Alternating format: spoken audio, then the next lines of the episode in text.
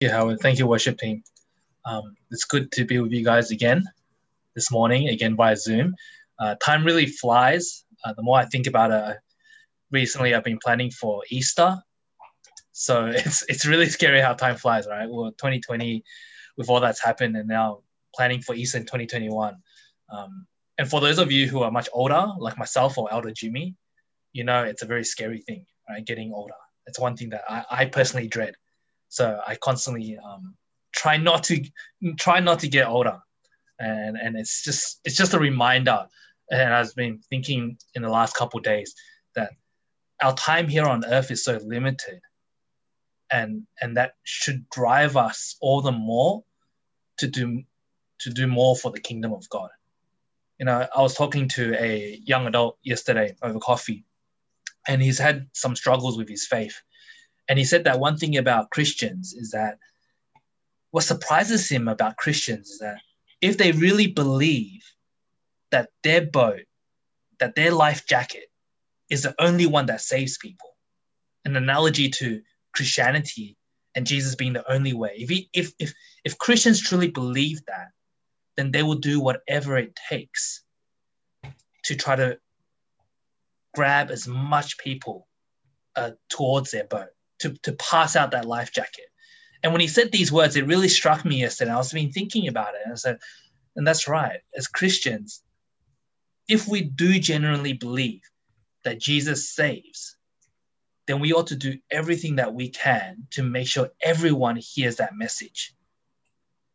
And so as, as time just flies and, and as you get older, you, you'll start to realize maybe when you're young, you, you won't get that now, but as you get to my age, you start to realize time flies and and you don't want to get to the end of your life celebrating, oh, I've paid the bills. and then and then end up in the coffin, right? We want to get to the end of our lives and be like, you know, I can continue to press on for God's kingdom. I can continue to, to love my neighbor. I can continue to, to, to be preaching the kingdom of God, to be loving people. And, and that's my hope and desire for, for all of us. And today's passage, that's what I want to speak on because if you think about the last few years, the topic of social justice is like a buzzword, right? And not so much in my generation, but but over the last 10 years, this this issue and this topic of social justice is is is um it's quite a popular topic. And, and it's getting more traction and more, more popularity within the church. Um, and, and so today I wanted to use the word of God to speak into that buzzword, the social justice. And, and that's from Luke chapter 10, verse 25 to 37. Now, now the reason why I want to speak about this is because there's a lot of talks on social justice lately. And if you look at all the things that has happened in America, if, if we look at just California alone, there's so much talk on the housing issue, uh, homelessness, now racism with Asian Americans and the BLM movement, all this talk on social justice. Um, and, and I think as a church, we need to speak into that. We need to think and act accordingly during these times. And there's no shortage and there's no um, shortage of debates and cultural analysis on what people can do um, for others, right? Whether it's racism or people losing their jobs, people suffering with depression, um, I think the question that we need to be asking as Christians, as a community, is what is our part to play as Christ followers? And I know uh, you guys, um, I saw in your news that you guys are like going to feed the poor and, and giving out clothes and food to, to people who are in need. And that's great. And so that's why I want to talk about this big topic uh, from the word of God and let God's word speak into, into this uh, big issue of social justice. So if you have your Bibles, I want to read again Luke chapter 10, verse 25 to 37. Luke chapter 10, verse 25 to 37. So as I, as I read this, I want you guys to come with a heart of, of receiving and, and to really think deeply uh, and, and, dwell on, on what Jesus says here. So, verse 25 On one occasion, an expert in the law stood up to test Jesus. Teacher, he asked, what must I do to inherit eternal life? What is written in the law? He replied, How do you read it? And he answered, Well, love the Lord your God with all your heart and with all your soul, with all your strength, and with all your mind. Love your neighbor as yourself. Oh, you have answered correctly, Jesus replied. Do this, and you will live. But he wanted to justify himself, so he asked Jesus, And who is my neighbor? In reply, Jesus said, A man was going down from Jerusalem to Jericho when he was attacked by robbers. They stripped him of his clothes, beat him, and went away, leaving him half dead. A priest happened to be going down the same road, and when he saw the man, he passed on by the other side. So too, a Levite, when he came to the place and saw him, passed on by on the other side. But a Samaritan, as he traveled, came where the man was. When he saw him, he took pity on him. He went to him and bandaged his wounds, pouring an oil on oil and wine. Then he put the man on his own donkey, brought him to an inn, and took care of him. The next day he took two denarii and gave them to the innkeeper. Look after him, he said, and when I return, I will reimburse you for any extra expenses you may have. Which of these three do you think was a neighbor to the man who fell into the hands of the robbers? The expert in the law replied, The one who had mercy on him. Jesus told him, Go and do likewise. So I want to start off with a question to you this morning is what kind of person are you? What kind of person are you? That's a big question that we often think and reflect on. What kind of person are you? You know, I love doing these personality tests. Um, and, and not long ago, I did a personality test, and the result was that I'm a dreamer. Now, I don't know what that means or whatever that means. I don't really agree with that result, but there was something interesting in that report. And it said, I'm willing to engage in some good old fashioned rebellion if it's for the greater good. I'm willing to engage in some good old fashioned rebellion if it's for the greater good. Now, I think for me, growing up as a pastor's son, I've always been quite rebellious. So that's that's quite true. That's part of my nature, and I've always been getting up to no good. I like doing naughty things, and even now, engaging in rebellious things gets me somewhat excited. Always pushing the limits. But I want to ask you this morning, after reading the story of the Good Samaritan, what kind of person are you?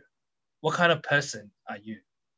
If you were placed in this situation, you were walking down the street in Saratoga, you see this guy lying half dead, in need, in trouble, are you the type of person to first evaluate and determine whether this person is legit in need of help?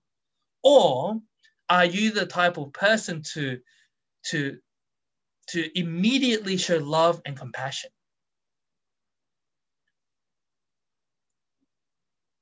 What kind of person are you? That's the big question that we're going to address this morning. Because from today's passage, we're going to see a story told by Jesus. And, and, and we're going to see that Jesus ultimately teaches us that the love of one's neighbor must transcend all natural human boundaries such as race, nationality, religion, economic, or educational status. Now, I know there are many different ways to look at this passage, and there's many uh, interpretations on how one can apply this passage. And I'm probably, I'm, I'm, I'm sure most of you have heard different interpretations of how, how one looks at this passage. But I want to s- speak something directly to this the Asian American community. Um, my concern and where I want to head this morning is to challenge you to look outside of yourself, to look outside of yourself. Because I believe, I think in our Asian narrative, growing up in America or Australia, wherever it may be, a lot of us have been taught from a young age to look out for ourselves. To look out for ourselves. Get the good grades, get that good college, be in a good relationship, attend a good church, and walk with God. Now, there is nothing wrong in, in those things. But when those things and items become the ultimate thing that we strive for, we start to lose the big picture of God's kingdom. And God's kingdom is, is people. And we lose sight of missions and we lose sight of loving people in our community. And I think that's an area where most Chinese churches lack. And that's what I want to speak into this morning. So if we look at the background here, there's a story of a good Samaritan uh, we first need to understand the background. A lawyer interrupts this conversation that Jesus is having with his disciples. The disciples, they just came back from a mission trip and, and they're sort of giving this mission debrief to Jesus. They're excited. They experienced so much in, in Luke 10. They were like celebrating and telling Jesus, Hey, Jesus, even the demons submit to us in your name. And they were filled with joy and, and just giving this mission report to their master. Um, and, and as they give this report, a lawyer, an expert in the Old Testament law, abruptly asked Jesus a question to test him and put him on the spot. Right? Teacher, what shall I do to inherit eternal life? Jesus answered, What is written in the law? How does it read to you? And in reply, what's interesting here is the lawyer gives his textbook answer. Right? It's a textbook answer if you think about it. It's like for those of you who grew up at church, right? Our textbook answer is always Jesus.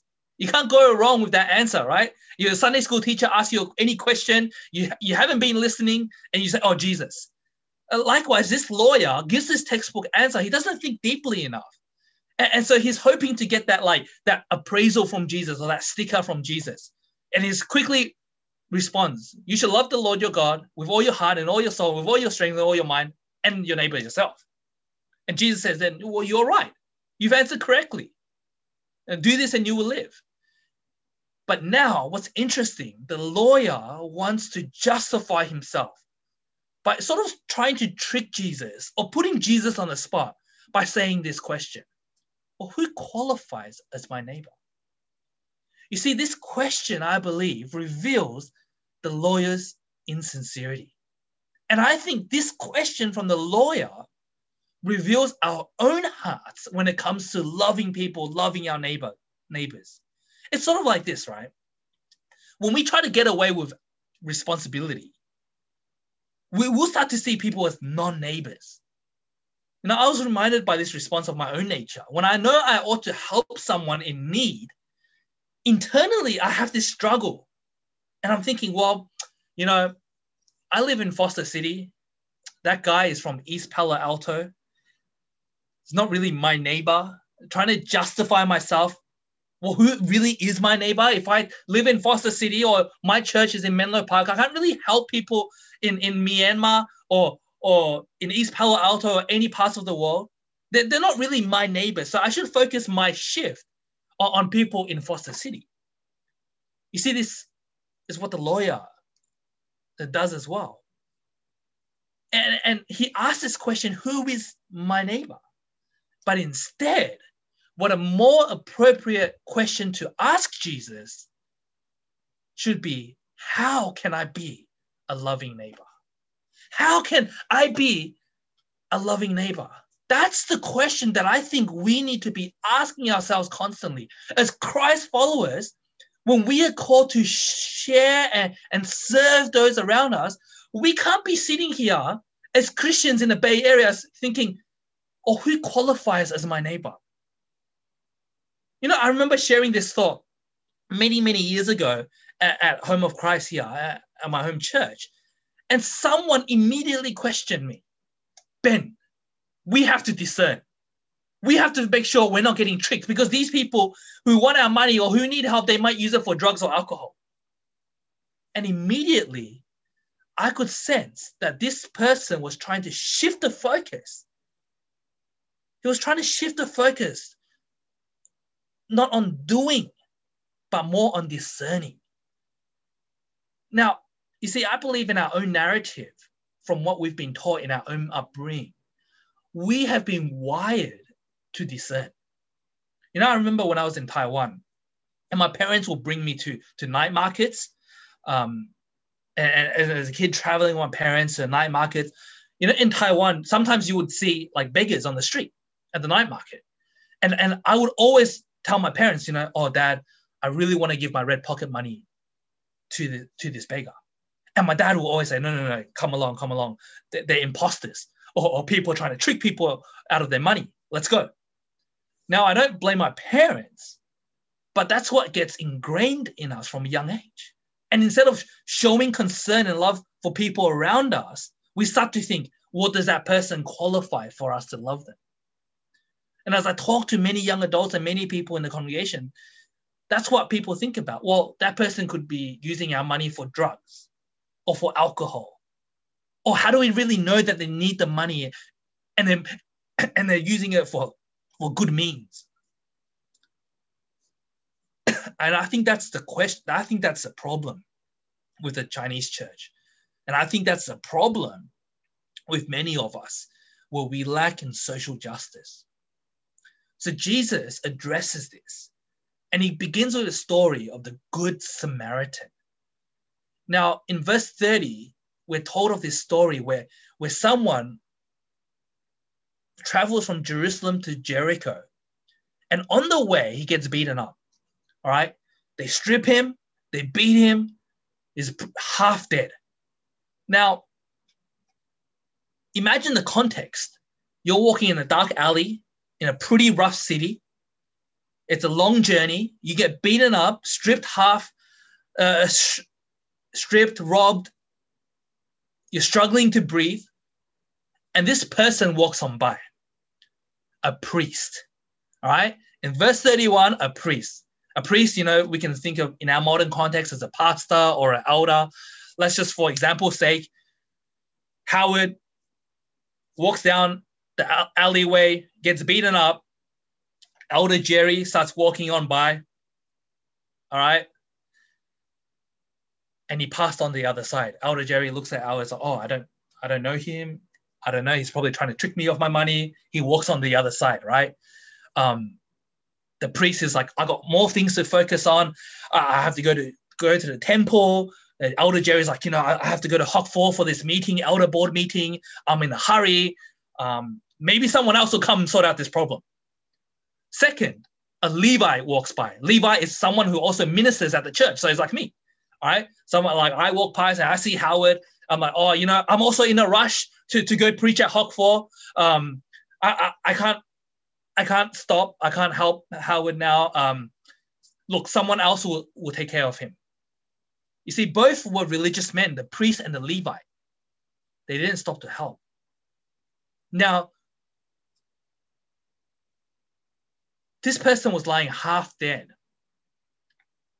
And and you know, some Bible scholars state that maybe it's because the priests and the Levites they didn't want to defile themselves by touching a dead body or some someone that is possibly dead. Um, so they just looked, went around him, and kept going. Uh, we don't know if that was the case. Jesus doesn't tell us exactly why they didn't stop to help. But all we know is that these men, they had a righteous responsibility to stop and help, but they walked on by instead. Now, at this point, I can just imagine the people around Jesus shocked to hear this. Like, oh my goodness, right? A priest, a Levite walk on by? Who's going to come and save the day? Maybe people in the crowd would have been, ah, because the context would have been a lot of Jews, right? They would have been, ah, of course, a righteous community loving Jew would have come to save the day. But Jesus takes a different turn in the story. He mentions a Samaritan a Samaritan traveling by took pity on this man. Now, a Samaritan is very interesting because everyone back then knew the tension between Jews and Samaritans, right? Jews were always throwing shade at Samaritans for centuries. Jews viewed Samaritans as, as half breeds uh, because they weren't pure. Um, there was a lot of hatred in the, in the days. In John chapter 4, verse 9, Jews have no dealing with Samaritans. That's what we're told. But here, let's see what the Samaritan does. As he traveled, he saw him, he took pity on him. He went to him and bandaged his wounds, pouring on oil and wine. Then put the man on his own donkey, brought to him to a, like a hotel and took care of him. The next day, he took out two denarii and gave them to the innkeeper and said, Look after him. And then when I return, I'm going to reimburse you for any extra expenses you may have. Now, think about this the Samaritan went above and beyond in his aid for this beaten traveler. He did CPR, gave him first aid, gave him his ride. Back then, a donkey was like important for transport. It's probably the equivalent in our modern context of giving this guy our car, brought him to a hotel, gave him money that would last him for a while, and promised to, to pay the whole bill in full when he returned. It's basically like all the room service fees, the cleaning fees, everything will be taken care of. What this Samaritan did helps us better understand what it means to show mercy and social justice. And it illustrates the ministry of Jesus Christ. You see, the Samaritan identified with the needs of this complete stranger and felt pity and had compassion on him. What did the Samaritan do? He stopped and helped even when it's inconvenient. He refused to draw boundaries without prejudice. He loves people who do not belong to his own ethnic tribe. This Samaritan also teaches us that he opened his wallet. Since the Samaritan was on a journey, think about it, he needed probably money to survive for his many days of journey. But instead, he goes out of his way to take this man to an inn, gives him his money, and returns back to this inn to pay the expenses in full. Instead of just like dropping and leaving him at the inn, the Samaritan decides to pay for all his expenses and then come back to visit him.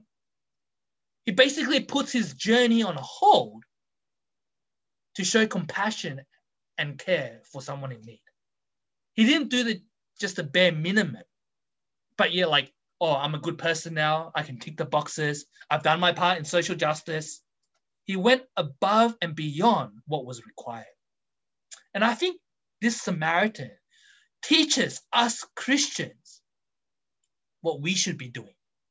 Not just ticking the boxes and doing the bare minimum, but going above what is required. I'll share a very personal story. Like when, when we as a church started to do social justice, and we started to feed the poor in East Palo Alto, um, the homeless. When we first started doing this, I thought to myself, well, well, that makes me a pretty good pastor now. I'm, I'm ticking the boxes. I'm doing my part in social justice. And, and I started to notice that as I as I did these acts and, and good deeds, it started to become like a thing where I was just ticking the boxes. Well, I could tell people, like, yeah, you know, I've done my part in social justice. And, and I had to really question myself whether I was really going above what was required. You see, I want that to challenge us as a church. I want that to challenge you as Christians, as Chinese Christians in the Bay Area as we live out our faith journey this year, especially with what COVID has done to many people loss of jobs, people who have had fights with their families, and, and the ongoing economic recession, as God's people, what are we doing? What are what, what are we seeing around us? Are we opening our hearts, our hands, our wallets, our times, our schedules for those around us. You know, there's a very famous story that goes like this a man by the name of Ernest Gordon. Now, Gordon was a British Army officer who was a former captive in a Japanese prison camp. So you can imagine already he was a former captive in a Japanese prison camp. Imagine the horrendous things that he would have witnessed and that he, it would have been afflicted upon him. Now, late in the war, as Gordon and other prisoners of war traveled through the jungles of Asia, they, they stumbled across a train full of wounded Japanese soldiers, nearly dying of neglect. Now, out of his love for Christ, Ernest Gordon and many of his fellow officers, you know what they did? Instead of taking revenge, they started to administer first aid to these soldiers, their enemies and, and one of their one of their fellow officers was filled with outrage. And he said to them, You you bloody fools! Don't you realize these guys are the enemy? Then Ernest Gordon, what he did was he explained to the whole regiment the parable of the Good Samaritan. And then this officer was even more angry. And he replied, Well, that's in the Bible. These are the swine who have starved us and beaten us, and they've even murdered our comrades. They are our enemies. And then Ernest Gordon responded by saying, Who is my enemy? Isn't he my neighbor? My enemy is my neighbor. And then he went on back with helping these Japanese soldiers. And that's the big question for us, isn't it?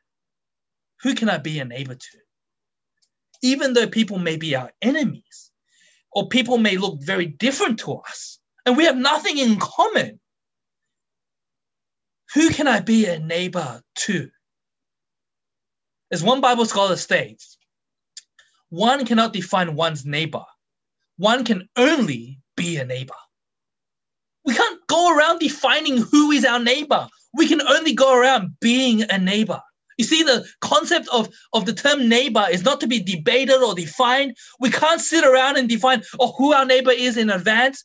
We can only be a neighbor when the moment of mercy arrives.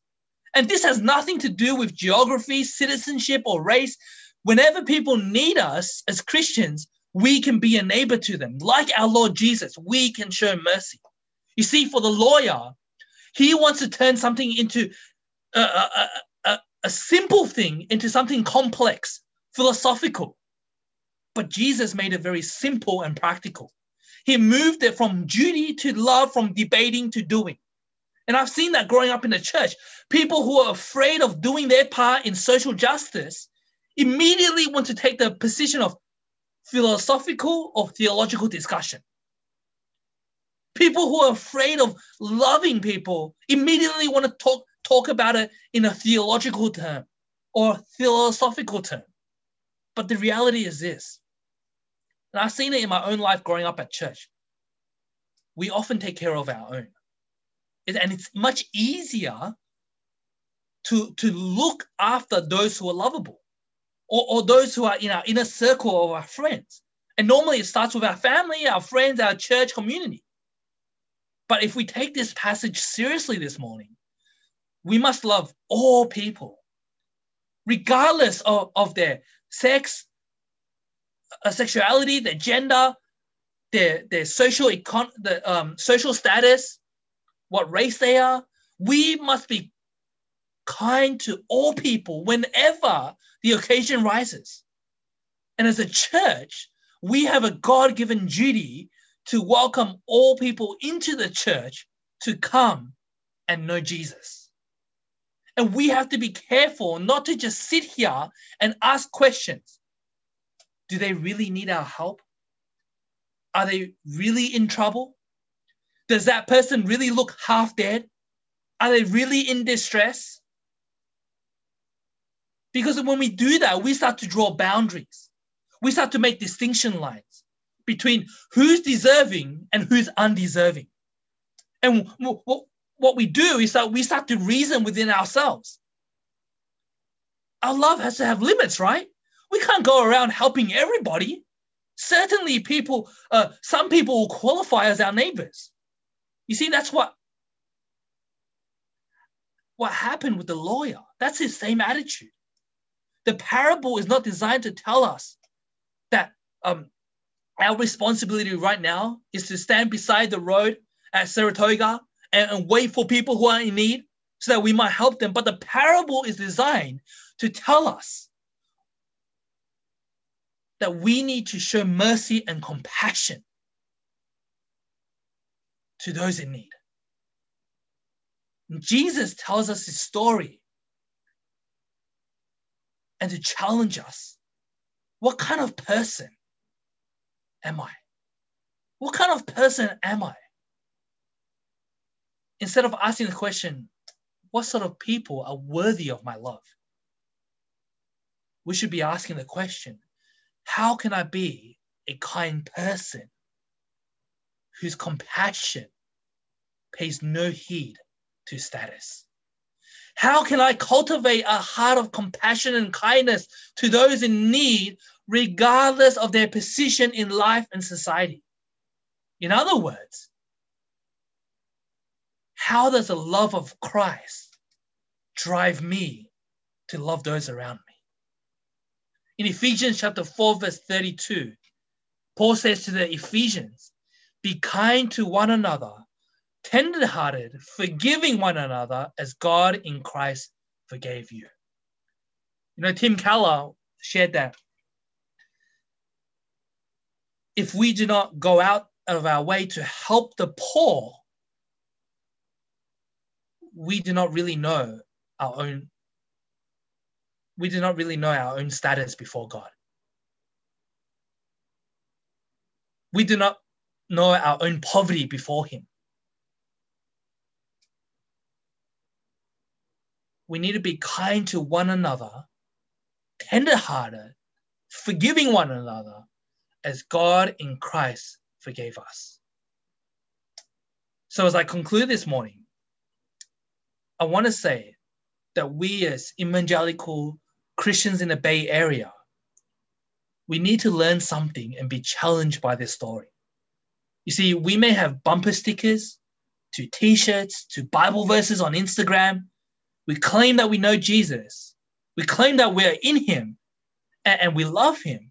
But here's the important thing as we have seen in this parable, if we really do have Christ living in our hearts, we're going to be loving and merciful to our neighbors, those who we meet along the road of life. And the kindness of us Christians towards others should not be in, in word and in tongue only, but it should play itself out in deed and in truth. Our love should be a practical love, a love which, which entails self sacrifice, self denial, both in money, time, and in trouble. Our charity is not just in our talk, but in our actions. And I want to say this our charity should stretch us. It should stretch us emotionally. It should stretch us financially. It should make us feel uncomfortable. And that's a serious call to consider. Are we merciful? Are we truly compassionate to others? What we see here in the Good Samaritan this morning is a genuine Christ like attitude. And that's something that we need to learn. Today, we actually don't like opportunities to be good Samaritans. There's so many people around us that, that need help. And so we must ask God, how can we help them? How can we go above and beyond with their needs? Oh God, help me to have a heart filled with compassion, be willing to be inconvenienced to be open up my time and resources to help them where I can.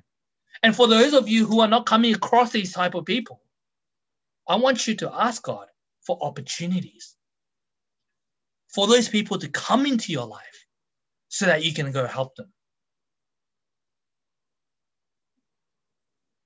So let me close off by asking you a question. To whom can you be a neighbor to whom can you and to whom should you be a neighbor today? Who can be a neighbor today to you? Maybe it's that annoying colleague. Maybe it's a neighbor. Maybe it's that bully at school. Maybe it's your wife. Maybe it's that person who believes in a different political party. Maybe it's that person who's struggling with same sex attraction or who's in a homosexual relationship. Or maybe it's that divorced single mom. Who can you be a neighbor to? Whatever the case, the issue isn't about who they are or what they are like. The issue is about who you are and what you are like to them. The issue isn't whether they qualify to be your neighbor. The issue is whether you would choose to be a neighbor to them. So as I finish up, we can't help but be reminded this morning of being saved by Jesus Christ. For the mercy and compassion that he first showed to us. And when Jesus came to give aid and to give us life, we were dead in our own trespasses and sins. When Jesus came out of his way to help us, it costed him the sufferings of earth, the blood of his own body, the agonies of his soul upon the cross. Jesus traveled a much greater distance to help people in much greater need at a much greater cost. Jesus came and showed mercy to you and I. So, as Christ believers, how can we do the same? How can we as a church show the same love and compassion to those around us. Let's pray. God our Father, we thank you for this morning. We thank you for your words, this parable of the Good Samaritan, who reminds us of what it truly means to be a neighbor to those around us. Lord, give us those opportunities where we are called to love and go outside of our comfort zones, to, to be stretched emotionally, spiritually, in our wallets, in our times, in our schedules, to love as you have loved us. Help us as the church to think how we can repay what you have done for us in deeds and in actions to our neighbors.